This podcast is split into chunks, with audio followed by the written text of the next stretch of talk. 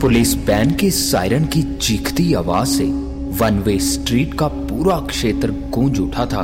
एक शहर को दूसरे शहर से जोड़ती वो सड़क हेडलाइट की रोशनियों में जगमगा रही थी।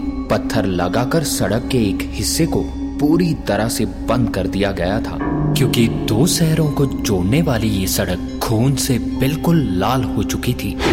सड़क के आसपास वाले पेड़ पौधों पर खून इस तरह लगा हुआ था कि मानो यहाँ खून की बारिश हुई हो, कि तभी तेज़ी से आती हुई एक पुलिस वैन रुकी।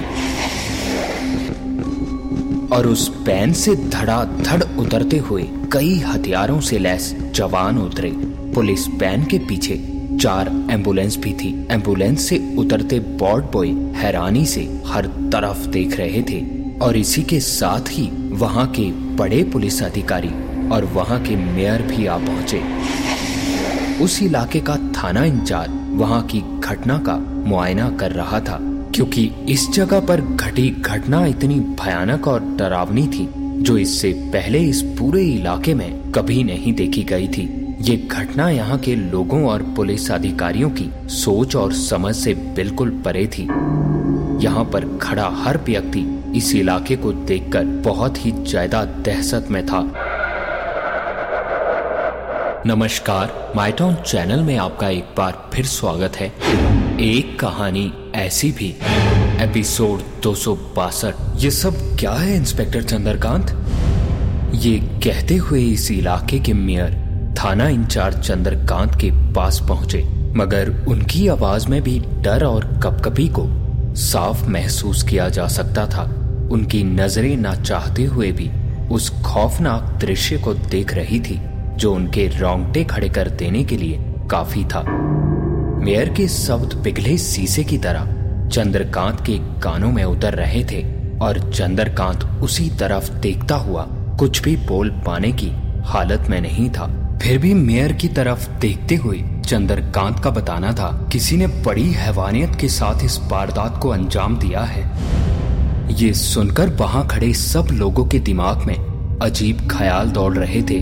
क्योंकि सड़क पर बारह लोगों की लाशें पड़ी थी, जिनमें चार मासूम बच्चे, चार औरतें और चार मर्द थे। इन बारह लोगों की लाशों की ऐसी भयानक हालत थी कि उन्हें देखने भर से ही किसी के भी डर से रोंगटे खड़े हो जाएँ, क्योंकि किसी का हाथ गायब था तो किसी के पाँव, किन्हीं लाशों में तो धड़ को उखाड़कर फेंक दिया गया था, और चारों बच्चों के गुर्दे और कलेजे गायब थे। उस एरिया के मेयर ने रोब झाड़ते हुए एक बार फिर पूछा, मगर ये काम है किसका? हमारे लिए ये जानना बहुत ज़रूरी है। तुम कर क्या रहे हो अब तक? अब चंद्रकांत की सहन शक्ति भी जवाब दे चुकी थी। वो थोड़े गुस्से में बोला, मैं भी आपकी तरह किसी जिम्मेदार शहरी की हैसियत से यहाँ पहुँचा हूँ। मेरे पास कोई जादू की छड़ी नहीं है जिससे पता लगा सकूँ। कि ये हत्यारा या नरभक्षी कौन है? चंद्रकांत से बड़े अधिकारी ने ये सुनते ही थोड़ा चौंकते हुए बोला, नरभक्षी, कैसी बातें कर रहे हो चंद्रकांत? मैं बिल्कुल ठीक बोल रहा हूँ, सर। आप देख ही रहे हैं, हर लाश का एक एक अंग गायब है। अगर कोई उस अंग को काटता तो धारदार हथियार के बार का निशान लाश पर होता, जबकि कटे अंग के स्थान पर किसी भी तरह का धारदार हथियार यूज़ नहीं किया गया। बल्कि देखने से तो ऐसा लग रहा है कि किसी ने बड़ी बेदर्दी से उस अंग को नोच नोच कर खा लिया हो दूसरी बात यह है कि लाश के गायब अंग दूर दूर तक हमें कहीं नहीं मिले, लेकिन कटे हुए अंगों के अवशेष, जैसे नाखून, बाल, सख्त और मोटी हड्डियाँ, हमें एक गड्ढे में बरामद हुई हैं। ये सुनते ही एक बार फिर चौंकते हुए वरिष्ठ अधिकारी ने कहा, क्या ये तुम क्या कह रहे हो, चंद्रकांत? इस पे चंद्रकांत का कहना था कि मैंने घटना स्थल का बारीकी से मुआयना किया है। मुझे यहाँ कहीं भी किसी जानवर के पाँव के निशान नहीं मिले। बारिश होने के कारण सड़क के किनारे मिट्टी बेहद नम थी। ऐसे में यदि ये सभी किसी आदमखोर जानवर का शिकार होते तो अवश्य ही यहाँ उनके पैरों के निशान भी मिलते। मगर ऐसा कुछ नहीं मिला। यहाँ दूर दूर तक कोई भी जानवर के पाँव के निशान नहीं है, मगर एक अजीब से निशान ज़रूर मिले हैं। ये कहते हुए चंद्रकांत अपने बड़े अधिकारियों को उस तरफ़ ले गया और वहाँ की ज़मीन कच्ची होने के कारण कुछ निशान बन गए थे, मगर वो निशान ऐसे थे जैसे पाँव के निशान ना होकर पाँव की हड्डियों के निशान हो। पनबे पर हुए इस हत्याकांड की गुत्थी सुलझने के बजाय उलझती ही जा रही थी, क्योंकि जब चंद्रकांत किसी निश्चय पर नहीं पहुँच पाया तो उसने डॉग स्काउट बालों की सहायता ली घटना स्थल की तरफ़ पड़ते जर्मन सैफर नस्ल के कुत्ते किसी भीगी बिल्ली की तरह आवाज़ें निकाल रहे थे, और घटना स्थल को सूंघते ही वो कुत्ते आसमान की तरफ़ सर उठाए, रोने लगे, और इसके बाद जो हुआ, वो हैरत अंगेज था। अचानक ही कुत्ते लोहे की मज़बूत जंजीर में बंधे होने के बावजूद भी बेकाबू हो गए और कोई चैन छुड़ाकर और कोई चैन तोड़कर वहाँ से भाग गए। ऐसी ही अजीबो गरीब घटनाएँ कई दिनों तक होती रही। चंद्रकांत को कुछ भी समझ नहीं आ रहा था कि आखिर यहाँ ऐसा हुआ क्या था और उसके लगभग एक महीने बाद रात के अंधेरे में जब इक्का दुक्का वाहन ही सड़क से गुजर रहे थे, तब उस सड़क के दाहिनी ओर दूर तक फैले खेतों में सरसराहट हुई।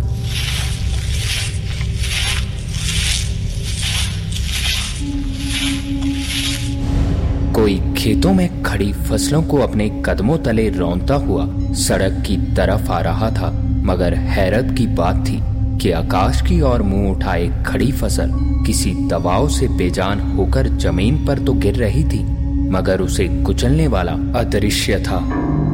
और उसके कुछ ही पलों बाद खेतों में अजीब सा धुआँ उठने लगा, और थोड़ी ही देर में उस धुएँ ने एक मानव आकृति का रूप ले लिया। और अगले ही पल वहाँ एक खूबसूरत युवती खड़ी थी। वो युवती सड़क के किनारे पहुंचकर आने जाने वाले वाहनों को देखने लगी।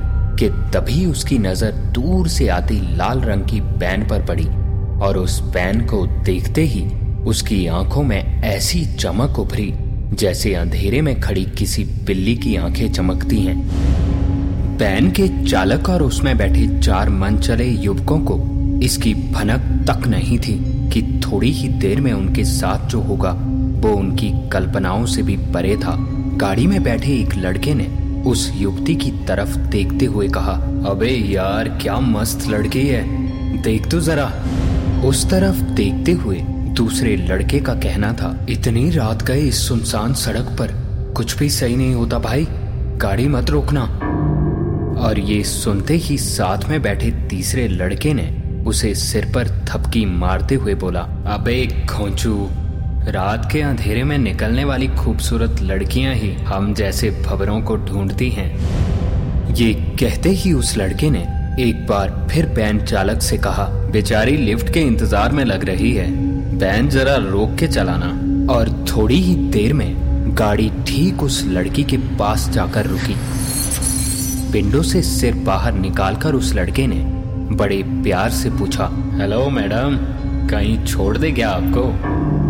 उसके सवाल पर उस लड़की ने मुस्कुराते हुए बोला, क्या आप मुझे माल रोड से पहले पड़ने वाले मोड़ तक छोड़ देंगे?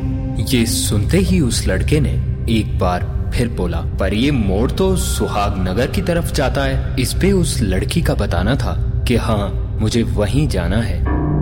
इस पे बैन चालक ने अंदर बैठने का इशारा करते हुए कहा, अरे, बड़े संयोग की बात है। हमें भी वहीं जाना है। मोड़ क्या? हम आपको सीधे सुहाग नगर ही ले चलते हैं। आइए बैठिए। ये कहते ही आगे बैठे उस लड़के ने पिछली सीट पर बैठे दो दोस्तों की तरफ़ देखा। तो उसमें से एक ने साइड डोर खोलकर लड़की के बैठने के लिए जगह छोड़ दी और लड़की के बैठते ही गाड़ी आगे की तरफ़ बढ़ने लगी। माल रोड से पहले पड़ने वाले रोड पर बैन जरा सी मुड़ी तो चारों की खुशी का ठिकाना नहीं रहा। सड़क एकदम सुनसान और निर्जन थी। सड़क के दोनों ओर दूर दूर तक खेत और बड़े बड़े बगीचों से पूरा इलाका फैला हुआ था।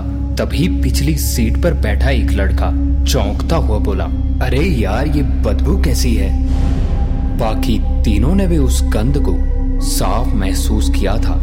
ये गंध इतनी भयानक थी, मानो कहीं कोई मुर्दा जल रहा हो या मांस सड़ रहा हो। अगली सीट पर बैठे उस लड़के ने ये कहते हुए बैन की लाइट जला दी और लाइट के जलते ही जब उसने आगे लगे मिरर में देखा तो जो दिखा, उसे देखकर उसे अपनी आँखों पर भरोसा नहीं हो रहा था, क्योंकि पिछली सीट पर बैठी उस लड़की का कोई भी अक्स मिरर में नहीं था। ये देखते ही उसने चौंकते हुए मुड़कर पीछे देखा तो डर से उस लड़के की चीख निकल गई। और उसकी चीख सुनते ही जब उन सबका ध्यान उस लड़की पर पड़ा तो पूरी बैन उन लड़कों की चीखों से गूंज उठी, क्योंकि अभी अभी जो खूबसूरत लड़की उनकी बैन में बैठी थी, वो एक भयानक और डरावनी औरत में बदल चुकी थी। आधा जला हुआ शरीर बिखरे बाल काली पुतलियों में सफ़ेद आँखें और किसी जंगली जानवर की तरह दांत निकाले उन सबको किसी शिकार की तरह घूर रही थी। बैन में बैठे युवक अपनी जान बचाने के लिए दरवाजे खोलने की कोशिश करने लगे, मगर दरवाजे बिल्कुल ब्लॉक हो चुके थे कि तभी वो औरत किसी जानवर की तरह गुर्राते हुए बोली, भागना चाहते हो? अपनी मौत से पर भाग नहीं पाओगे। उस औरत के मुँह से निकलती आवाज़ इतनी डरावनी थी कि पिछली सीट पर उसके साथ बैठे युवकों के चेहरे राख जैसे धुआँ धुआँ नज़र आने लगे थे। उन सबकी साँसें डर से मानो बिल्कुल थम चुकी थी। जले भुने मांस से लिपटी वो औरत अपने भयानक पंजे अपने करीब बैठे युवक की तरफ़ फैलाए हुए उस युवक को देखने लगी और दूसरी तरफ़ बैठा साथी युवक उससे दूर होने की कोशिश करने लगा। मगर अब उन सबको बचना मुश्किल ही नहीं, नामुमकिन लग रहा था और एक झटके में उस औरत ने देखते ही देखते उस युवक का सर अपने हाथों में दबोच लिया। उस लड़के की हलक से अभी चीख निकल पाती कि उससे पहले ही उस औरत ने अपने लंबे दांत उसकी खोपड़ी में गाड़ दिए और किसी जानवर की तरह उस युवक को नोच नोच कर खाने लगी।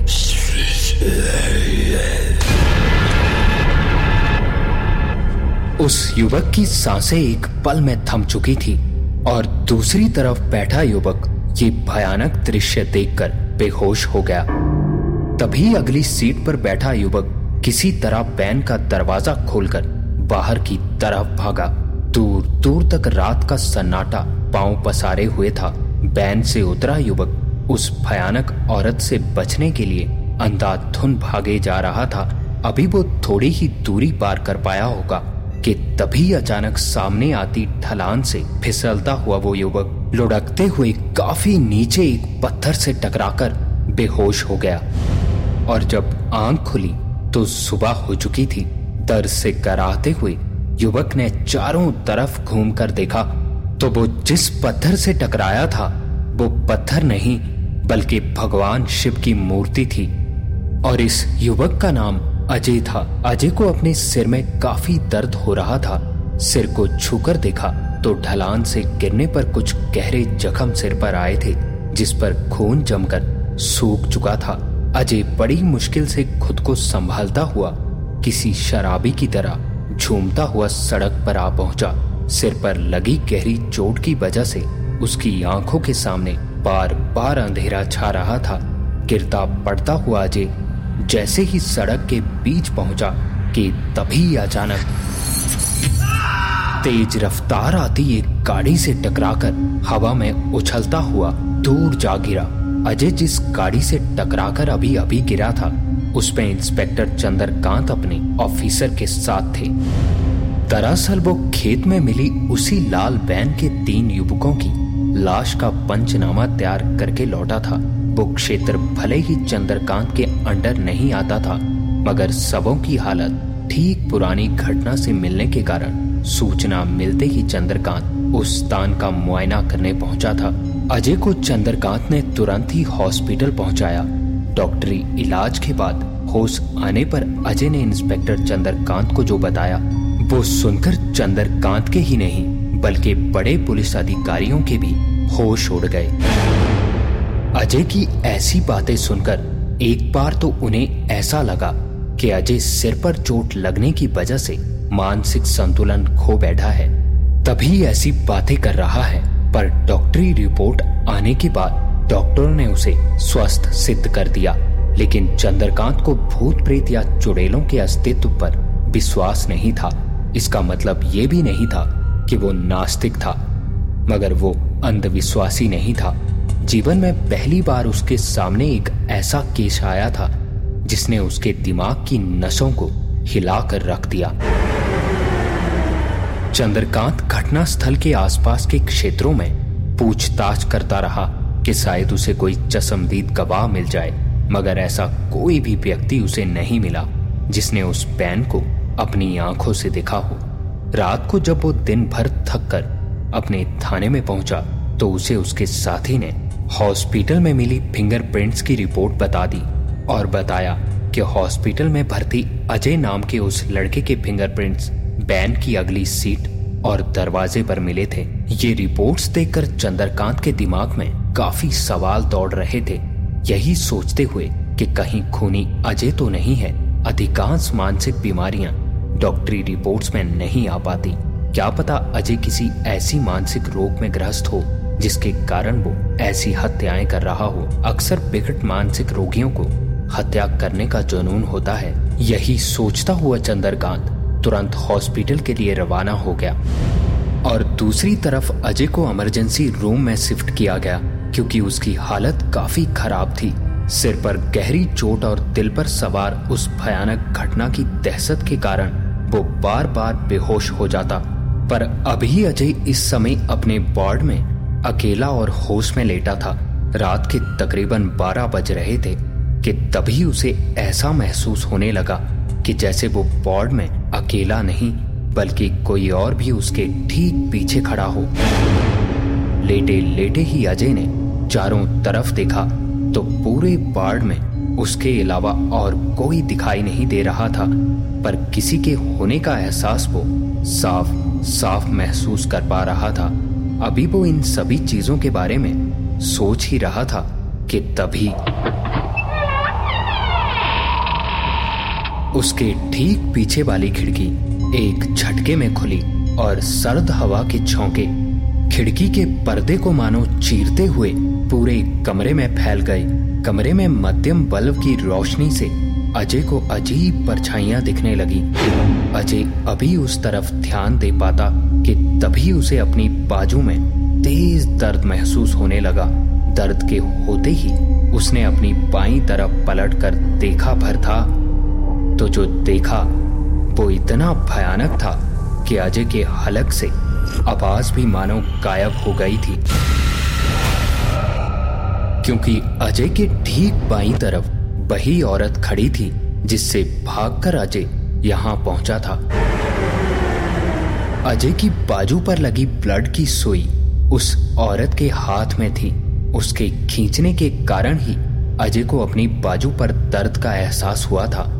और अजय के देखते ही देखते ब्लड पाइप के सहारे वो औरत बोतल का सारा खून पी गई। ये जो भी अभी अजय के साथ हो रहा था, ये मंजर अगर किसी कमज़ोर दिल वाले इंसान के सामने होता तो शायद वो ये मंजर देखने भर से ही मर जाता। खून की बोतल खत्म होते ही वो औरत किसी भयानक आवाज़ में बोली, तूने क्या सोचा? मेरे पंजों से निकलकर तू बच जाएगा। ये कहते हुए उस भयानक औरत ने अपना हाथ अजय की तरफ़ बढ़ाया, पर इससे पहले कि उस औरत का हाथ अजय तक पहुँच पाता, उस औरत की गर्दन बिना धड़के कमरे के दरवाजे की तरफ़ मुड़ गई, जहाँ खड़ा इंस्पेक्टर चंद्रकांत हैरत में और डर से फटी आँखों से इस भयानक दृश्य को देख रहा था। इस पूरी घटना को देखकर इंस्पेक्टर चंद्रकांत कुछ भी समझने की हालत में नहीं था। चंद्रकांत को देखते ही वो औरत किसी गुस्सैल जानवर की तरह कुर्राती हुई चंद्रकांत की तरफ़ मुड़ी।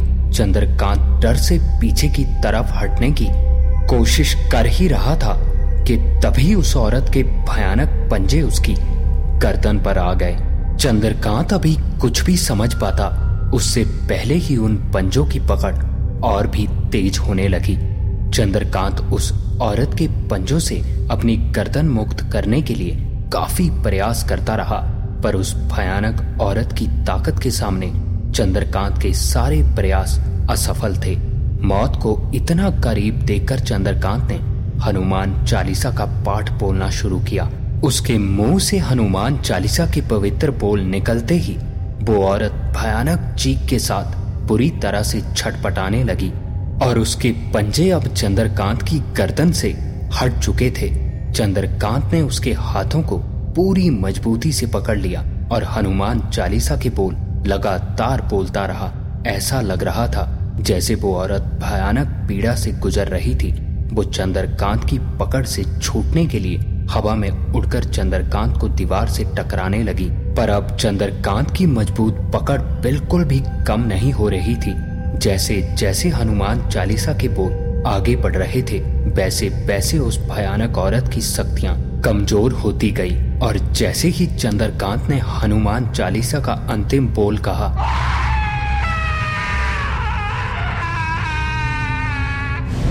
एक भयानक चीख के साथ ही उस औरत का पूरा शरीर किसी सूखे पत्ते की तरह जलने लगा और कुछ ही पलों में वो औरत जलकर धुएँ में गायब हो गई।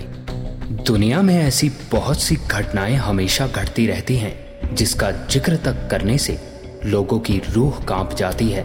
पर इस दुनिया में कुछ लोग ऐसे भी हैं, जो ऐसी किसी भी घटना या भूत प्रेत से बिल्कुल नहीं डरते, क्योंकि उन्हें हनुमान चालीसा याद है।